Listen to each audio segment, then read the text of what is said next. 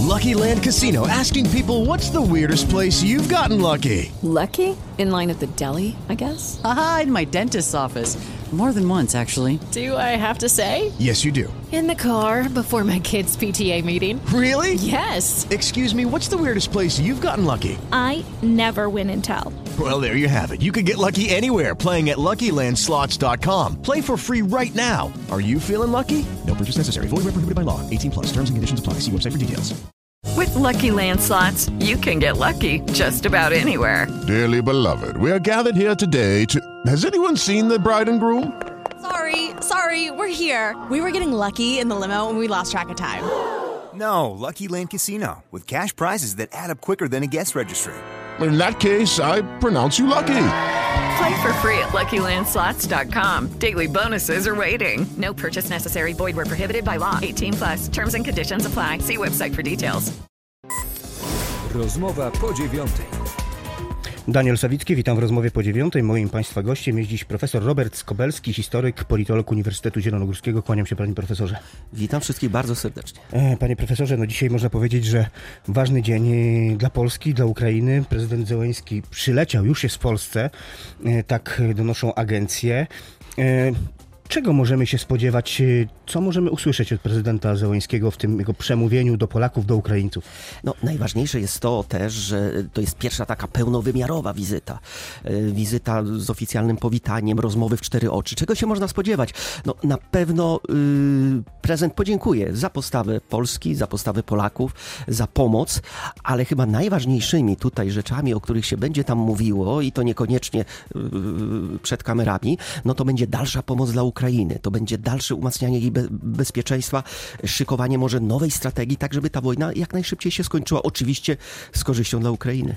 Czy my jeszcze jesteśmy w jakikolwiek sposób bardziej, y, jesteśmy w stanie pomóc Ukraińcom? No przekazaliśmy sprzęt, tego sprzętu z Polski pojechało tam bardzo dużo, łącznie z migami, które jak Ukraińcy ocenili średnio, dziś y, no, wspomogą ich armię, no bo ten sprzęt techniczny też nie jest w najlepszym y, stanie, tak ocenili. Niemniej, no będzie latał, będzie strzelał, będzie walczył. Czy my jesteśmy w stanie jeszcze w jakiś, jakikolwiek sposób bardziej im pomóc?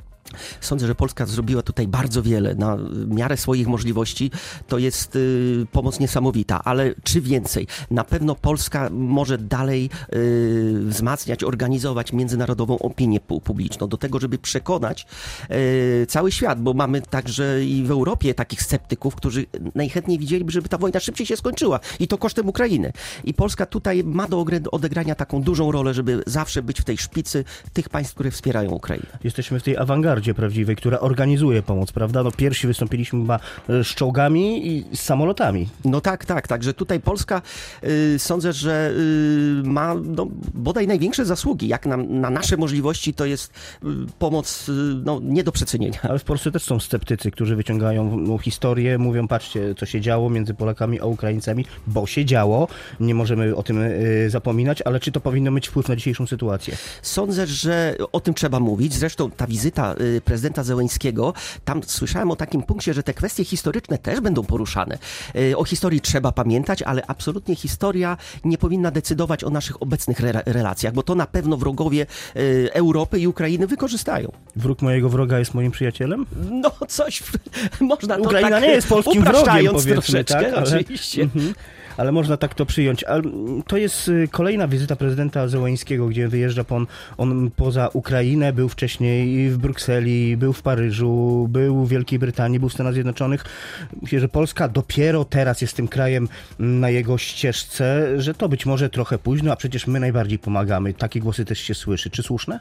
Y, Sądzę, że nie, bo tutaj ta łączność y, władz polskich i administracji prezydenta Zełęńskiego, ona jest cały czas jakby cały czas trwa. Zresztą Zełęński już tutaj w Polsce był, co prawda przy granicy i tak dalej. Te kontakty są praktycznie na co dzień y, mocno tak kontynuowane i nie było takiej potrzeby, żeby no tak, tak y, żeby doszło do takiej wizyty jak w Brukseli czy y, w Stanach Zjednoczonych, bo te kontakty po prostu cały czas są.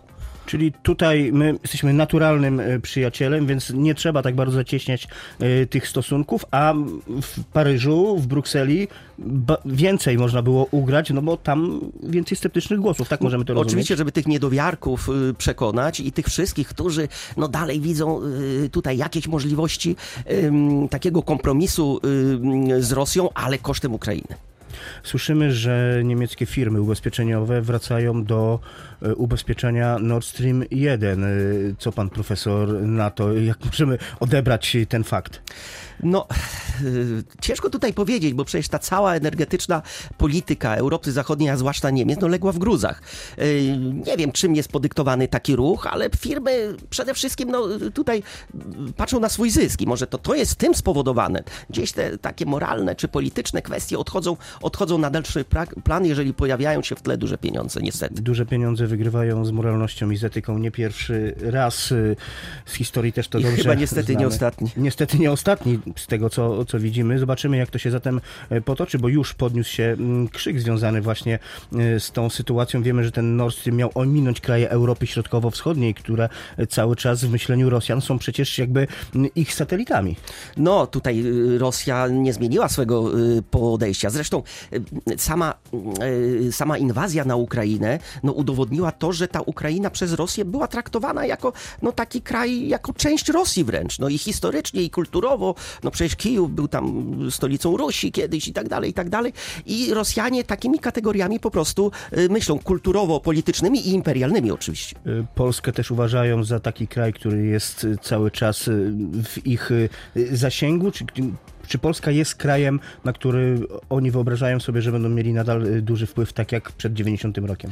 No, oni może sobie wyobrażają, ale na pewno takiego wpływu nie będą mieli. Co więcej, teraz nawet Finlandia, która przecież zawsze była neutralna, e, wstąpiła do Paktu Północnoatlantyckiego. E, Sądzę, że Polska już jest dawno poza zasięgiem Rosji, zwłaszcza kiedy odcięliśmy się teraz już ostatecznie od źródła, źródeł zaopatrzenia w su- w surowce paliwowe. Wspomniał pan profesor o Finlandii. To jest, y, wydaje się, bardzo ważny ruch. 31 członek y, Sojuszu Północnoatlantyckiego, czyli Finlandia, przystąpiła już y, do tego grona.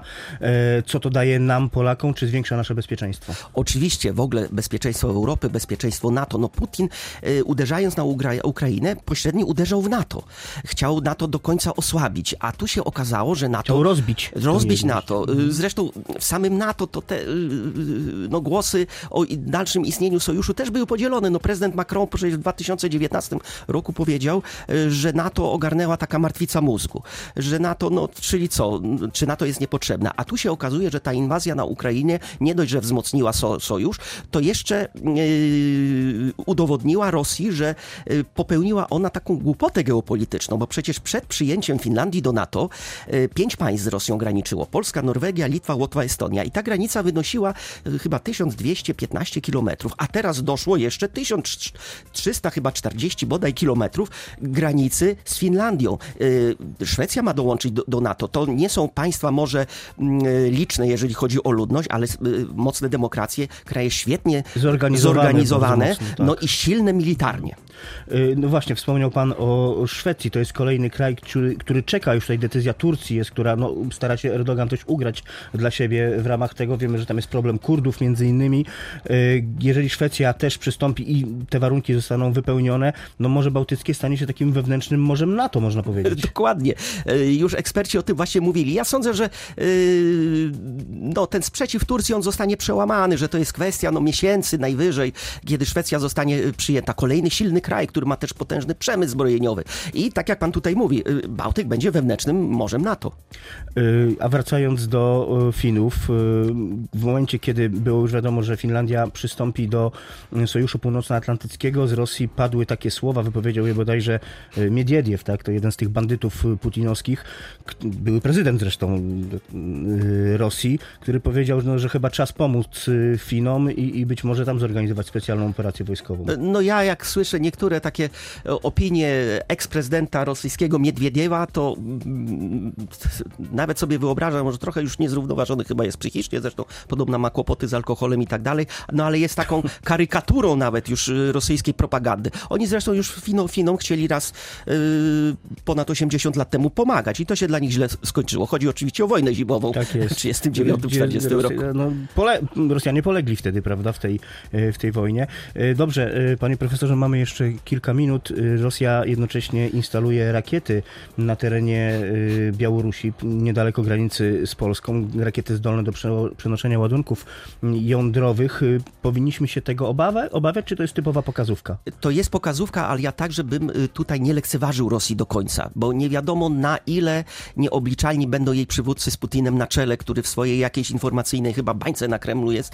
Y, To jest oczywiście y, taka manifestacja siły, to jest pokazanie y, tego, że my jeszcze możemy, że my mamy możliwości, ale to przypomina troszeczkę mm, okres zimnej wojny. Ale w okresie zimnej wojny pamiętajmy, że Zachód, a przede wszystkim Stany Zjednoczone nieraz łamały Związek Sowiecki, a Związek Sowiecki był wielokrotnie silniejszy od obecnej, y, y, obecnej Rosji. Y, Kiedy, go, kiedy Związek Sowiecki został złamany? No na pewno w przypadku kryzysu karaibskiego na początku lat 60., na pewno w przypadku wyścigu zbrojeń, wojny w Wietnamie, przepraszam, nie wojny w Wietnamie, tylko w Afganistanie. Także Stany Zjednoczone już nieraz pokazały i Zachód pokazał, że da, dają sobie radę ze Związkiem Sowieckim i miejmy nadzieję, że teraz poradzi sobie z Rosją. Rosjanie po prostu przelicytowują, tak możemy uznać? E, Oni zapędzili się troszeczkę do narożnika, bo wywołując tą wojnę, oni liczyli na to, że ona będzie krótka i zwycięska. Ona taka nie jest. I e, zaczęli improwizować troszeczkę i no, na pewno nie spodziewali się, że Zachód tak się zjednoczy, że Zachód będzie, potra- a Stany Zjednoczone tak zmobilizują i siebie, i sojuszników do pomocy Ukrainie i wszyscy będą tak zdeterminowani. Szczególnie, rzeczywiście, jeżeli chodzi o Stany Zjednoczone, to może zastanawiać, szczególnie po tym, w jaki sposób Amerykanie wychodzili z Afganistanu, prawda? E, Bo, bo to, to, to była wręcz niemal ucieczka przed chyba dwoma laty już. Tak? No to było takie kompromitujące i kto wie, czy właśnie y, to nie pchnęło tutaj Rosji i Putina do tego, y, żeby te Stany Zjednoczone do końca zlekceważyć. No bo co oni mogą, skoro w takim stylu y, wycofywali się z Afganistanu. Ale to, szczerze mówiąc, o niczym y, nie świadczy i widać to po tym, co teraz y, się dzieje i na, na Zachodzie, i w przypadku Stanów Zjednoczonych, które mobilizują do dalszej pomocy dla Ukrainy. E, Panie profesorze, to porozmawiajmy jeszcze na koniec o roli Chin w całej układance światowej geopolitycznej. Mówi się o tym, że Chiny mają ten klucz do skończenia tak naprawdę tej wojny. Była ostatnio mm, wizyta Xi Jinpinga, przywódcy Chin w Rosji, ale czy coś konkretnego z tego mm, wynika? Trudno mi między wierszami, gdy czytam pewne opracowania, informacje, które docierają do nas po tej wizycie, jakiś konkret płynie? Yy, O konkretach to my być może się dopiero dowiemy, bo yy, trzeba podkreślić, że tam rozmowa trwała w cztery oczy przez cztery godziny. I dużo rzeczy chyba jeszcze wypłynie. O czym przywódcy rozmawiali, pewnie się przekonamy.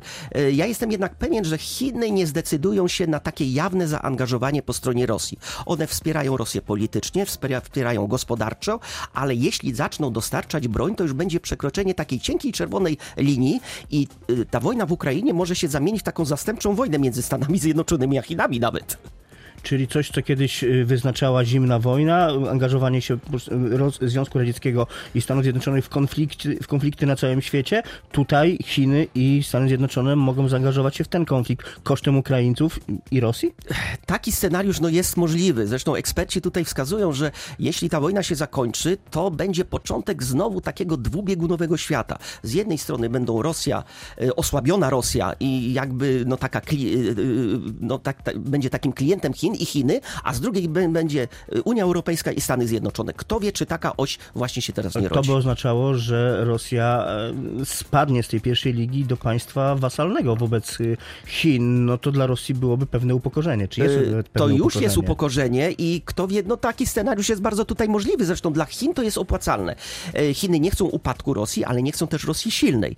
One wolą, żeby Rosja była osłabiona, zależna od nich, dalej pod przywództwem Putina albo kogoś po, podobnego, a tymczasem Chiny będą swoje tutaj interesy no, oczywiście prowadzić. Ale Chiny, y, proszę też zwrócić uwagę na to, że y, Chiny kupując tanie surowce y, w Rosji i paliwa, jednak nie uzależniają się od niej, tak jak Europa Zachodnia się od Rosji uzależniała, bo świadczą o tym choćby potężne tutaj umowy paliwowe z Katarem. Także ta dywersyfikacja tutaj, oni wyciągnęli po prostu wnioski z doświadczeń Europy. Jednocześnie Chiny chyba w tej sytuacji również nie powinny rozpoczynać inwazji ataku, próby ataku na Tajwan, gdzie jest, to, to, jest, to jest ten punkt sporny też, y, prawda?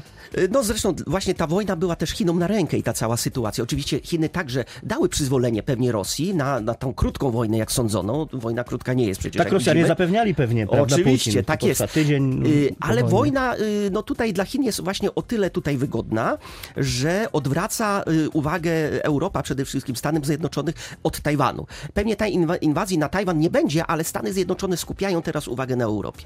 I oby skupiało jak najdłużej i ta pomoc dla Ukraińców szła jak najdłużej. Oby ta wojna po prostu się skończyła i, i, i ta akcja, prawda, ten atak Ukraińców wiosenny, oby się powiódł, bo wkrótce, miejmy nadzieję, do niego dojdzie na dużą skalę. Musimy kończyć naszą rozmowę. Profesor Robert Skobelski, historyk, politolog Uniwersytetu Zielonogórskiego, moim Państwa gościem. Dziękuję bardzo. Dziękuję również. Za uwagę dziękuję Państwu. Daniel Sawicki. Do usłyszenia. Rozmowa po dziewiątej.